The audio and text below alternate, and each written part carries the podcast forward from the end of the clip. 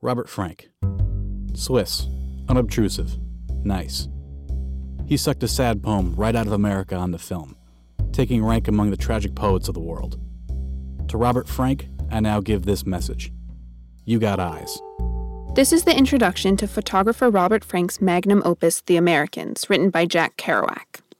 In the mid 50s, Frank road tripped across America documenting life under McCarthyism. His work was compiled into a book called The Americans.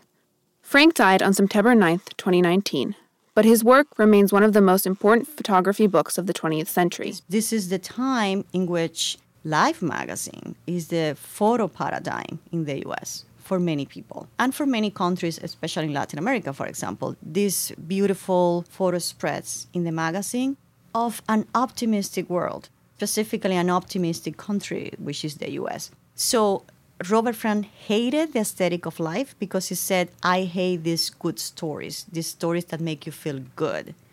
And he felt that that didn't represent the US.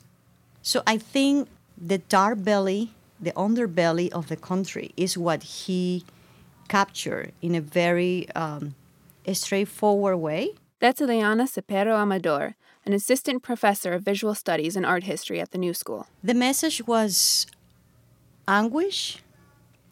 The message was inequality, social and racial inequality.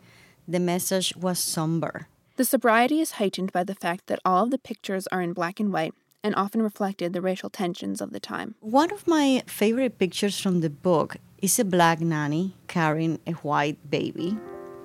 And it's, it's very poignant because of the social message that is conveying. The picture, again, aesthetically is very good because it's in black and white. I mean, the whole book is in black and white. And you have this contrast of the white skin of the baby with the black skin of the nanny and she's carrying him and you can see the the connection between them but at the same time the disconnection and and not the disconnection because of the social hierarchy and the social class that is implied frank certainly was not a photojournalist nor did he aspire to be one he was very much a documentary photographer and in some ways you could say he was a founder of the documentary movement. Andrew Lichtenstein teaches a course on documentary photography at the New School. He sees Frank's book as more than its powerful images. He sees it as a new language. Certainly, almost every photographer has a photograph or several photographs in the Americas that they always look to. I really like the funeral from South Carolina. The photo shows a gathering of black men, decked out in their Sunday best suits, leaning against sedans in a field. It's an image that captures an uneasy feeling. There's a tension to the way these men are leaning against their cars. The body language of these mourners at a funeral is a posture that is waiting, and a posture that is getting tired of waiting for change. Their dark skin is contrasted with the overly bright white sky. It captured this mood of waiting and and kind of anxiety. It's very clear that race and racial conflict is is one of the key, if not the key, elements of Frank's vision of America. Many articles were written after Frank's death. In the Washington Post, Philip Kennicott wrote, The increasing enlargement of meaning in Frank's magnum opus continues even now, as the America he'd uncovered decades ago becomes more and more the America from which he cannot escape today. This article raised an interesting question. Are we still living in Frank's America? we thought we'd ask. America in one picture? America in one picture, exactly. The Freedom Tower in Miami. I would have to say going inside like a party city and taking a photo of the shelves or something like that just to show how disposable our country is right now. A man in a suit going to an airport because everyone is always chasing something here, looking for more.